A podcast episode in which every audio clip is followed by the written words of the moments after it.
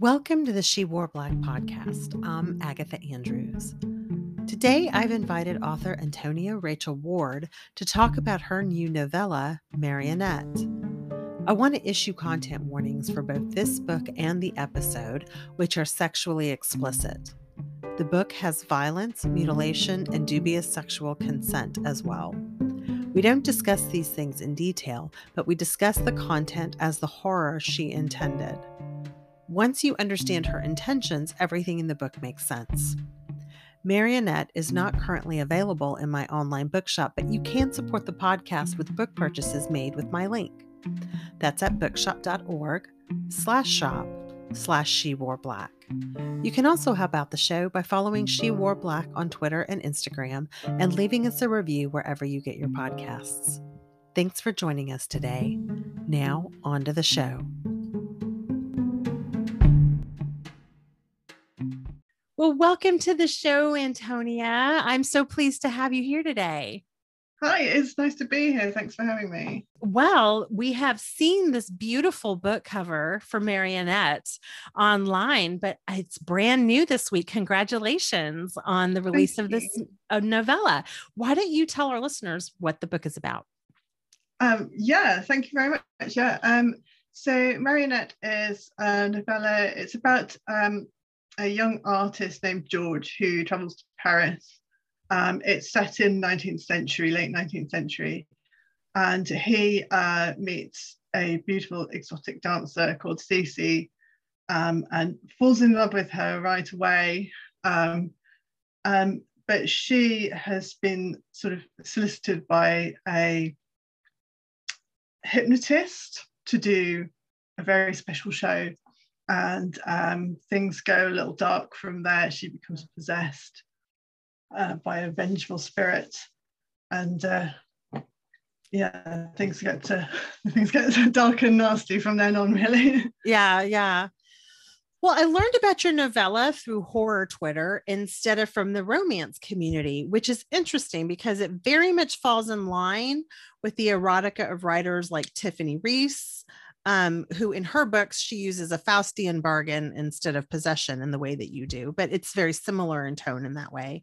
And Sierra Simone, who's another like beloved erotica writer. And it also has the darkness of romance novels by Milla Vane and Kresley Cole in her Immortals After Dark series. There is a lot of crossover happening now between genres, romance and horror in particular. But did you have a vision of what genre audience you wanted to appeal to with this? Um, to be honest, I think that's a really interesting question, and I've got a bit. I'm not really familiar with any of the authors you mentioned. Oh, okay. Um, I don't read a lot of romance, and I didn't think of it as a romance at all um, when I was writing it. In fact, to me, I feel like it.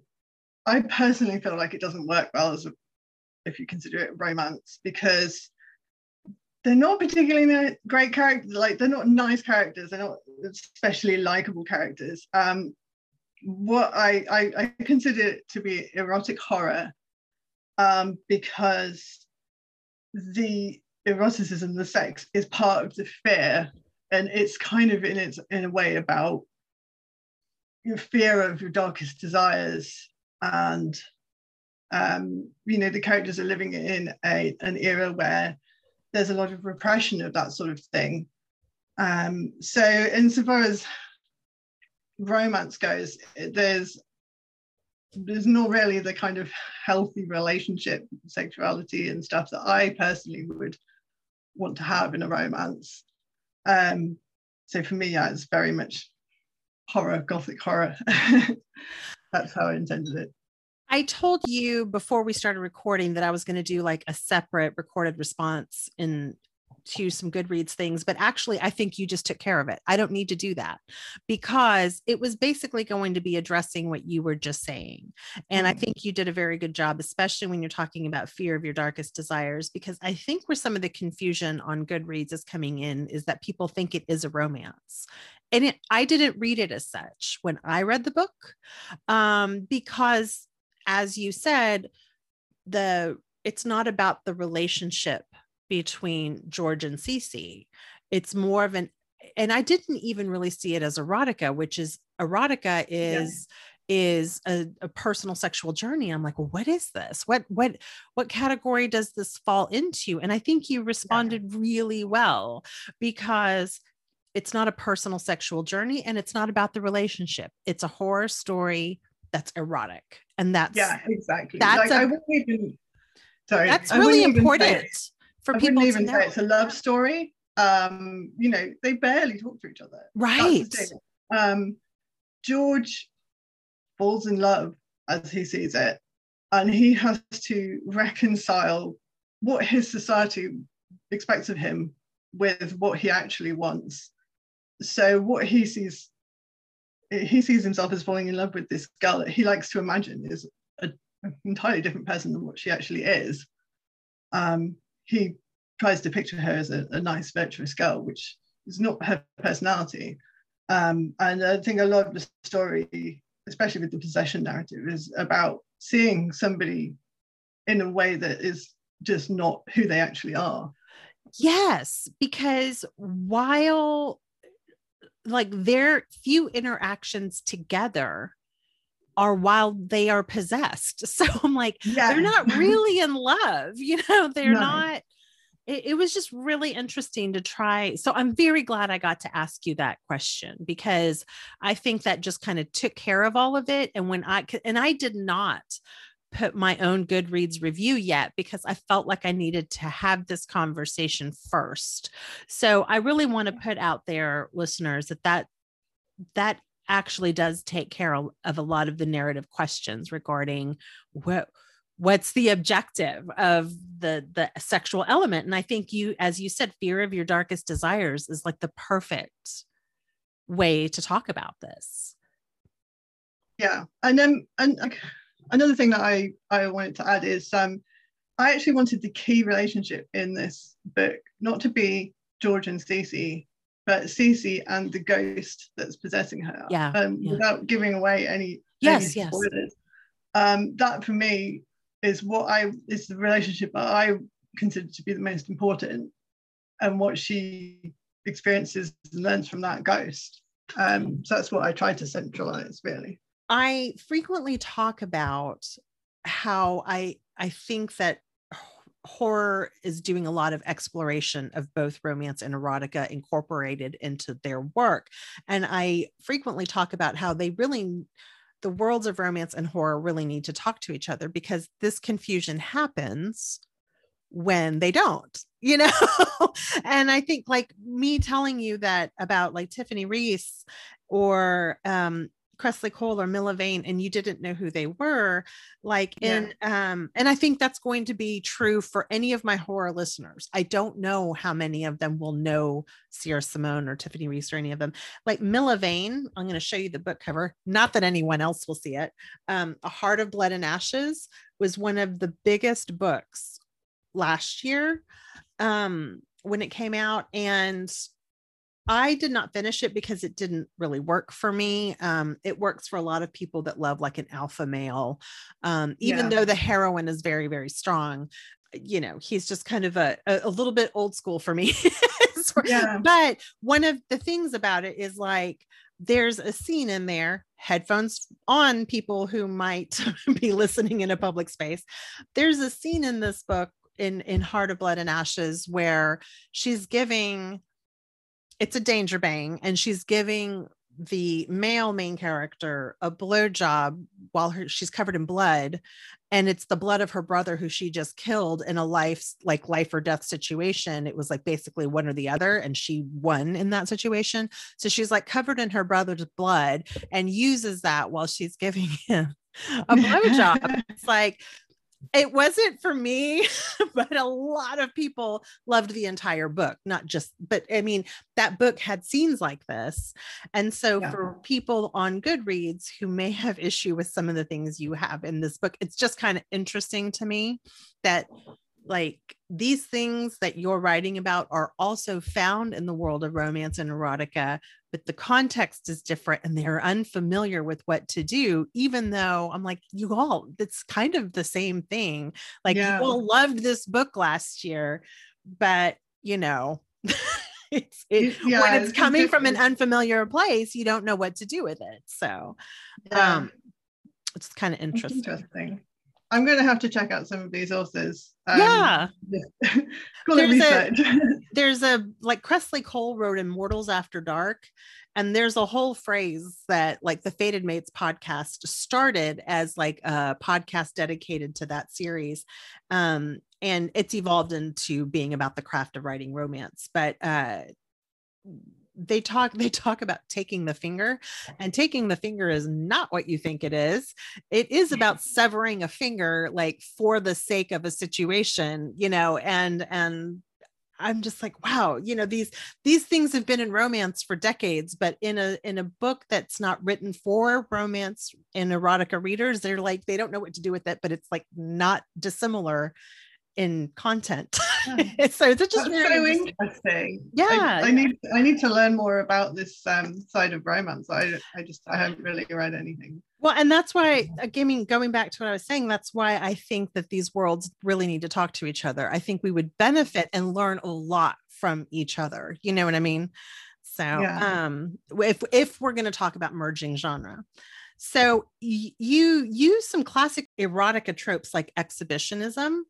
And I know that that was a favorite of Anne Rice, like in Interview with the Vampire. If you might, I don't know if you know that story as much as or, or have read it, but um, you know, there's that scene where uh, at the theater of vampires you know where a woman is there who's been taken against her will it's it's not yeah. consensual um, but there's exhibition happening there and in her erotica, like I would open to random pages of Anne Rice's erotica books, and it was always exhibition. um, did you draw on her work at all? Well, you know, I have to admit, I haven't read a lot of Anne Rice at all, um, but I am a big fan of the Interview with Vampire film, and I hadn't watched it for years and years, and I just watched it um, a couple of weeks ago, and I saw that scene that you just mentioned, and I went, oh, that's where I got it from. it was in my head. Yes. It, you know, they're in Paris as well. It's, it was obviously in my head because I used to watch that film over and over and I loved it. And I hadn't seen it for so long, but it, you know, it obviously stayed in the back of my mind. Subconscious influence is real, you yeah, know. Subcon- yeah. yeah. Um, so I've not yet had the pleasure of reading your other work, but we do share a love of the romantic aesthetic. Um, this book is very, this book is very pretty. It's very lush. Is this a staple of your work? Yeah, definitely. Um, I'm a big fan of like classic Gothic novels, um, 18th century, 19th century Gothic, and I'm also a big fan of very descriptive writing. Um, it, I, I, I like everything to be very real. I like to know all the details. I like to be able to step inside that world and know all the little details that are going on. So yeah, I would say my style is pretty descriptive, and yeah, I try I try to make it sort of well now i need to read everything else because that is that's my aesthetic i love that for those who maybe don't know um, some of your other books from Ghost Orchid Press, is that something you seek out for your for your press as well? Yeah, definitely. I I have to admit, like my my tastes definitely sort of tend towards sort of more descriptive, lyrical kind of writing, and I'm not so keen on dialogue to be honest like hey I, we all have I, our favorite things if know? i see a page that's just full of dialogue I do tune out a little bit. I, I, like I like to know where I am in the story. And when I critique other people's work and it, I always think, I want more description here. I want more description here. Yeah. Especially in the horror, like give me more gore. I need to know the details. That's funny. Almost like fairy tale voice, but with go- uh, you know more gothic or horror you know elements although fairy tales yeah. are pretty pretty creepy too and gross oh yeah so I love that you play with patriarchal assumptions about control in this book. And I feel like, and maybe this is just me, but I feel like that's a nod to assumptions about BDSM. Can you speak to this as a writer of, of this erotic horror story? Um, so you kind of touched on it a little earlier where you mentioned um, like the alpha male um, mm-hmm. character in one of those books. Um, I've picked up a few romance books that have that alpha male dynamic than BDSM, and I I thought I would enjoy them, and I kind of it wasn't for me. Yeah. Um, it and and I think there's part of me that wanted to um almost reverse that a little bit and make the female character a bit more of the dominant one and mm-hmm. the male character sort of being led along um and also just to sort of I, I don't know I just like to ask questions when I'm writing I guess I don't always know the answers but the sort of questions I was asking is like why do we find this kind of dynamic attractive what is it mm-hmm. that we're sort of what is it that we're that, that people sort of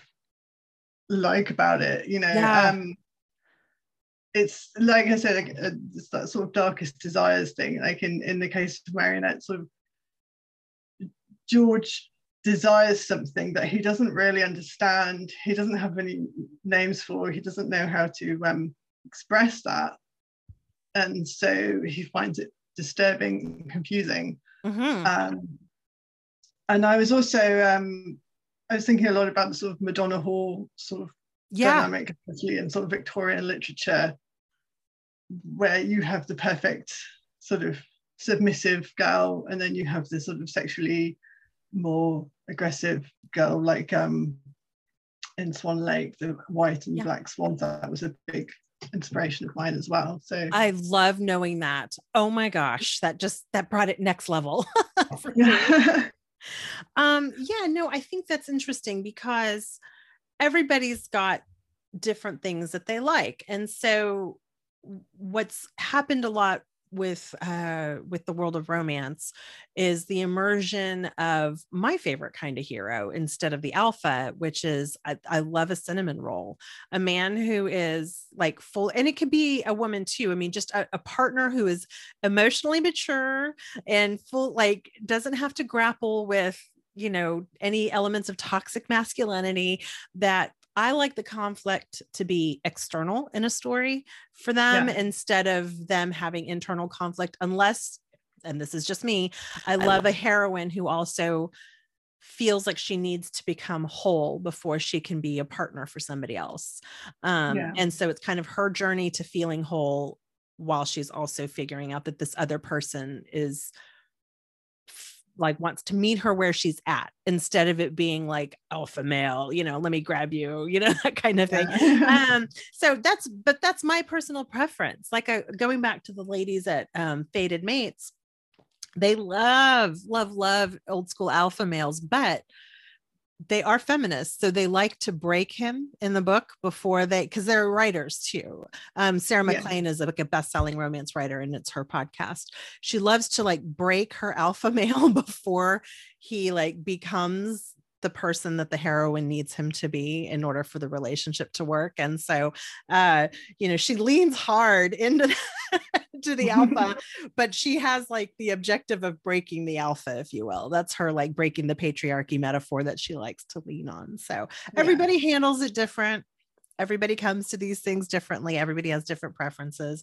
um, and you know i will never yuck somebody's yum on that i just want to know where they're coming from you know and i yeah. love like asking you this to see and knowing especially that this is strictly a horror novel for you changes the game on on yeah. what this means as a reader to me so um yeah i'll definitely try to make sure like because i walk both worlds i'll try to make sure to spread the word on that um, yeah like um I, I i could say that i think that romance must be one of the hardest genres to write. Um, and I feel like I'm working towards writing a romance, mm-hmm. but I feel like there's a lot of work that goes into that to make sure that it works correctly, that, that the characters, you know, the, the characters need to be so good yes. for romance work, I think, that, that they need to be so real and you need to understand why they need each other specifically. To be honest, I, I you know, I feel like that's something I'm working towards. That I, I'm not, you know.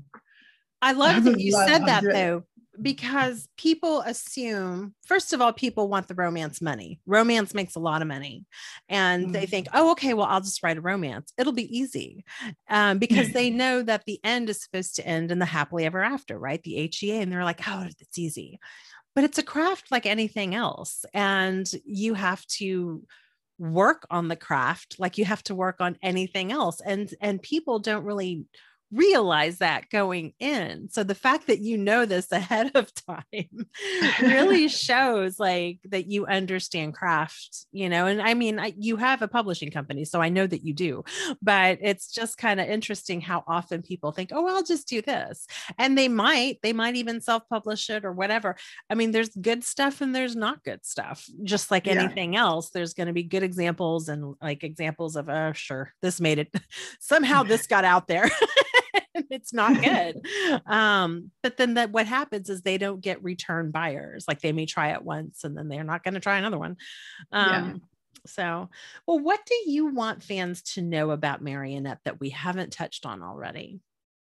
Um, I, I like I really like to talk about my influences. Um, I did mention the, the, the ballet stories. Swan Lake and Giselle were big influences of mine, but um, I think when writing historical novel. For me, it's not just a case of a pretty back- backdrop and nice costumes. Like I do, I wanted to um, actually explore the the sort of sexual mores of the time, and I read contemporary novels like um, Swann's Way, which oh. actually has a character called Odette, who is kind of a prostitute.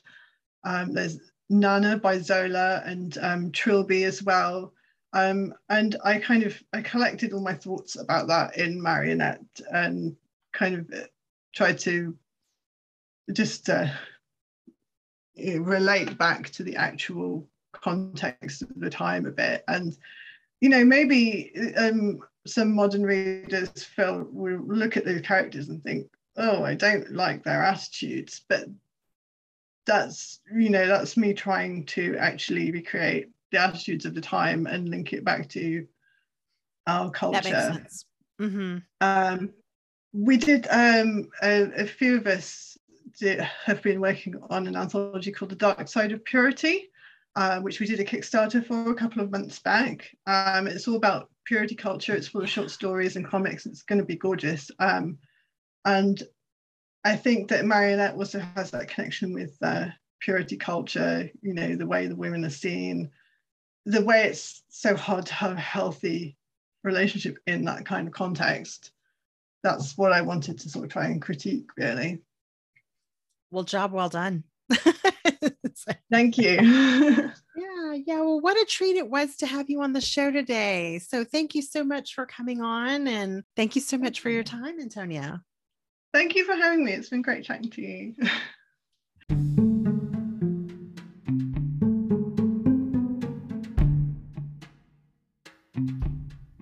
Thanks for joining us today on She Wore Black.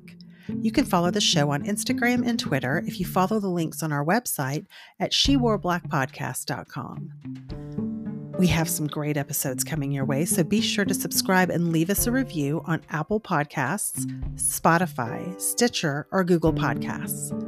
You can also support the podcast by shopping at our online bookstore at bookshop.org slash shop slash she wore black.